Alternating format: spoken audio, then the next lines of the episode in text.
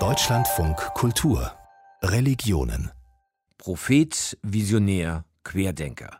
Das sind drei Bezeichnungen, die in Nachrufen für den am vergangenen Dienstag verstorbenen Theologen Hans Küng gewählt wurden. Der Schweizer war ein Mann des katholischen Glaubens, der über Jahrzehnte eine kritische Stimme seiner Kirche und ihres Papstes war, dem er die Unfehlbarkeit absprach und dafür sein Lehramt aufgeben musste. Diese Stimme eines herausragenden Theologen ist verstummt, doch seine Worte und seine Texte bleiben über seinen Tod hinaus, meint meine Kollegin Friederike Sittler. Regelmäßig trenne ich mich von alten Büchern, auch aus dem Studium. Bücher, die ihre Zeit überlebt haben, keine Relevanz mehr für mein heutiges Denken besitzen.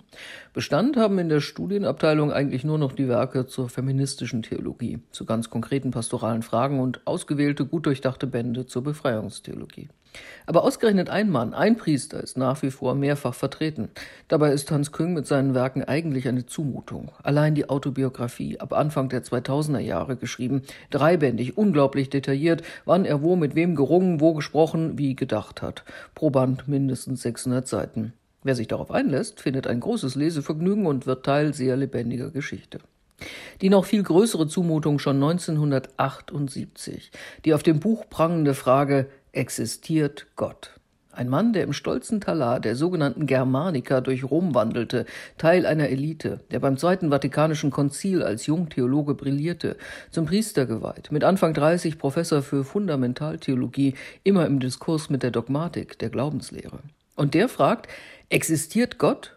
Und schreibt, das Buch wolle das Fragezeichen ernst nehmen und dabei nicht stehen bleiben. Zitat, Ja zu Gott? Für viele Gläubige längst nicht mehr selbstverständlich. Sie zweifeln an ihrem Glauben, aber zweifeln auch an ihren Zweifeln. Und das 1978. Geschrieben von einem allen Zweifeln zum Trotz überzeugten Christen. Welch Wohltat angesichts bis heute verbreiteter Selbstgefälligkeit so manchen Talarträgers. Hans Küng zeitlebens eine Zumutung für die Bewahrer des alten, starren Systems, die Verfechter der Unfehlbarkeit des Papstes aber auch für seine Umgebung. Der Priester im Sportwagen, leidenschaftlicher Schwimmer und Skifahrer, akribisch, sich selbst fordernd und überfordernd, mit seiner Kirche ringend, mancher nannte ihn eitel. Jedenfalls, er wollte gehört und gelesen werden.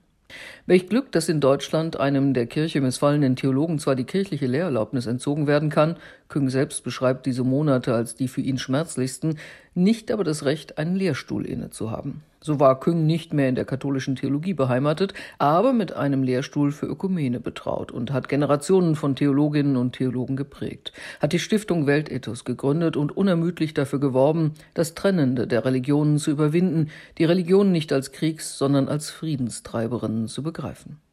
Ein Buchumschlag in meinem Regal ist vom Sonnenlicht blass geworden. Theologie im Aufbruch. So blass sind leider auch viele derjenigen, die nach ihm an die Universitäten gegangen sind. Wo früher Vorlesungen ein Ereignis waren, auch über die theologische Fakultät, die engen katholischen Grenzen hinaus, da ist heute viel Lehre. Küng war ein Mann des aufrechten Gangs. Freiheit statt Anpassung, für Wahrheit statt Kompromiss steht auf dem ersten Band seiner Autobiografie. Gewünscht hätte ich ihm, den Nachruf der Deutschen Bischofskonferenz zu lesen. Die nämlich hatte damals den Entzug der Lehrerlaubnis betrieben. Und der aktuelle Vorsitzende Bischof Betzing schrieb nun, dass Küng ein reiches theologisches Erbe hinterlässt. Zitat, auch wenn es Spannungen und Konflikte gab, danke ich ihm ausdrücklich für sein jahrelanges Engagement als katholischer Theologe in der Vermittlung des Evangeliums. Küngs-Erbe. Vielleicht wird es an der einen oder anderen Stelle verblassen. Doch ich bin mir sicher, nicht nur in meinem Buchregal wird sein Werk Bestand haben. Gedanken von Friederike Sittler über den Theologen Hans Küng, der am 6. April im Alter von 93 Jahren gestorben ist, und sein Vermächtnis.